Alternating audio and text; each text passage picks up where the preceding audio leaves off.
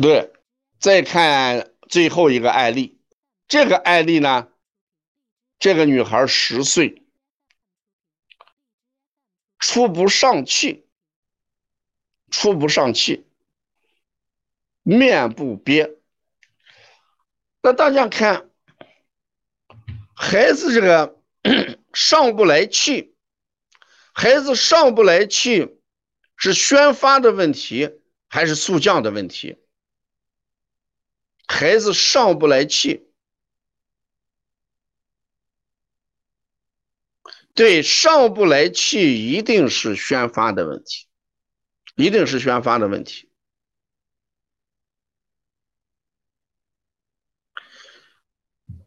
那你看这个孩子这个舌象，我们在前面讲这样的舌象讲的比较多，大家看这个舌象。谁还能记起来？叫中雕什么？像这种舌象是中雕什么？有没有湿？有没有热？舌角鼓对着嘞，这是湿寒还是湿热？我给你讲过，舌质红的时候是什么？湿热，舌质白的时候湿寒，对吧？事实这就是一个湿热阻滞中焦的问题，湿热阻滞中焦的问题。你看，大便臭，小便短赤，那小便短赤呢就红嘛，是吧？胃口好，凡是胃口好的都会出现这种问题。都会出现问题。那既然有热，我们就要考虑这个问题。大家考虑一下，湿热阻滞中焦的时候，脾阳就不生了，脾阳就不生。脾阳不生的时候，肺气就失宣。那这种时候，脾跟肺的关系是母子关系还是子母关系？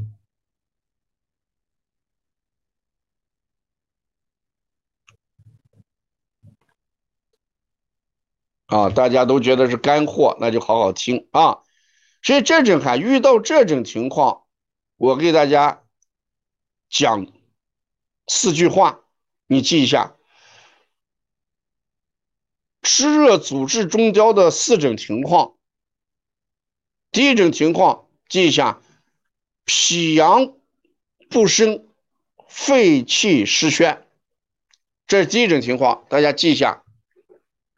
湿热阻滞中焦的时候，脾阳不生，就会导致什么？肺气失宣，所以孩子憋气。这是第一句话，写的快的你可以记一下。第二个，湿热阻滞中焦。可以形成痰热壅肺，痰热壅肺，肺气失宣。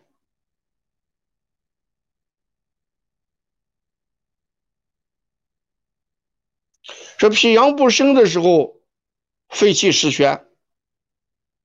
对，湿热阻滞中焦，脾阳不生，肺气失宣。第二句话。湿热阻滞中焦，导致痰热壅肺，肺气失宣。痰热壅肺，那这时候肺肯定肺痰阻滞着嘞，这就他肯定啊，痰热壅肺症嘛，对不对？那肯定会，孩子会怎么样？会憋气的，一定会憋气的。这是我们经常所讲的一句话。再记，痰热壅肺，痰热壅肺，胸针上翘，痰热壅肺之后，胸针的是上翘，形成肺气失宣。这热一上来，胸针的上翘，导致上翘这个不通，所以肺气失宣。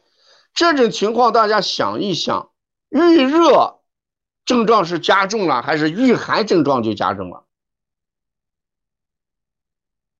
胸征上翘，肺气失宣，遇热还是遇寒？啊，大家想一想，这一定是遇热就会导致这种情况。再记，再记，饮食不节，胃加积热；饮食不节，胃加积热。我过去讲过，在《伤寒论》里边的胃加，指的就是胃、小肠和大肠。胃加积热，胸蒸上焦。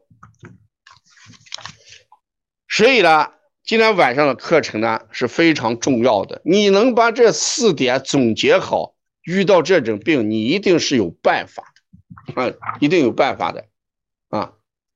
这个孩子胃口特别好的时候，就容易出现这这种情况啊。下面我给大家讲一下啊，如果第一种情况是。中焦湿阻的湿热阻滞的时候，要生脾阳的话，清热利湿健脾。第一种是清热利湿健脾，第二个是清热化痰宣肺。清热化痰宣肺，第二跟第三都是清热化痰宣肺。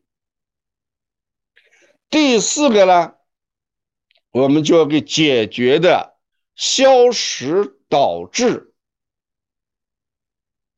通窍，消食导致通窍。你看治疗方法完全不一样，治疗方法完全不一样。这个能吃的孩子，往往要考虑胃家有热，胃家有热，嗯，胃家指的就是胃、小肠跟大肠。消食导致通腑通窍啊，通窍。哎，大家写的也非常好啊啊，总结的也很到位啊。所以我们讲，咱们每天晚上啊啊啊，每一周一都收获满满啊，非常重要啊，一句话都不想落下，很好啊。呃，我们说海纳百川嘛，有容乃大，对不对？呃，每一个呃老师和学员。都要有这个有容乃大的精神，对不对？我们要互相的吸纳啊，先不要辩他是错的还是对的，呃，我们先要谦恭谦卑的去吸纳他。只有我们吸纳了之后啊，呃，那我们才能，那孩子这个憋气的时候就表现在面部的表情上，七窍嘛啊，窍腑不通的时候就，啊，我们说气的面红。脖子粗是不？脸红脖子粗啊！每天晚上吸收上一些东西，呃，久而久之，我们就一定有中医的思维模式。所以今天晚上我们好多东西组，呃，给大家总结的是一种思维模式啊，总结的是一种思维模式。好多功夫都在其外，你看一下大医京城，看一下这个名医看病啊，这个名医跟大医他。并不是说他这个方法有多么好，而是他的他的立足点和切入点跟别人不一样啊！你看他这个四两拨千斤用的很好啊，四两拨千斤用的非常好。我们现在好多人没有把握到这一点啊，往往呢四两拨千斤，往往是角度不同，解决问题是不一样的啊。看红尘啊。啊，我都是认一遍认认回放时，呃，再做笔记。对，回放的时候你做一些笔记，一定对你有好处的啊。呃，我们是站在不同的呃这个角度啊，引导大家用不同的中医思维模式去看病，一定是这个样子。你现在看这个所有的古代医案，它一定不是我们常人能看到的。降胃的小柴胡，它是疏肝清热的啊，不要用小柴胡啊，用降胃气的、降逆的啊、降逆止呕的。嗯，在哪里能看回放啊？我们这个，那你跟我们老师联系一下啊，跟老师联系一下啊。今天晚上的课呢，我们就讲到这儿啊，我们的。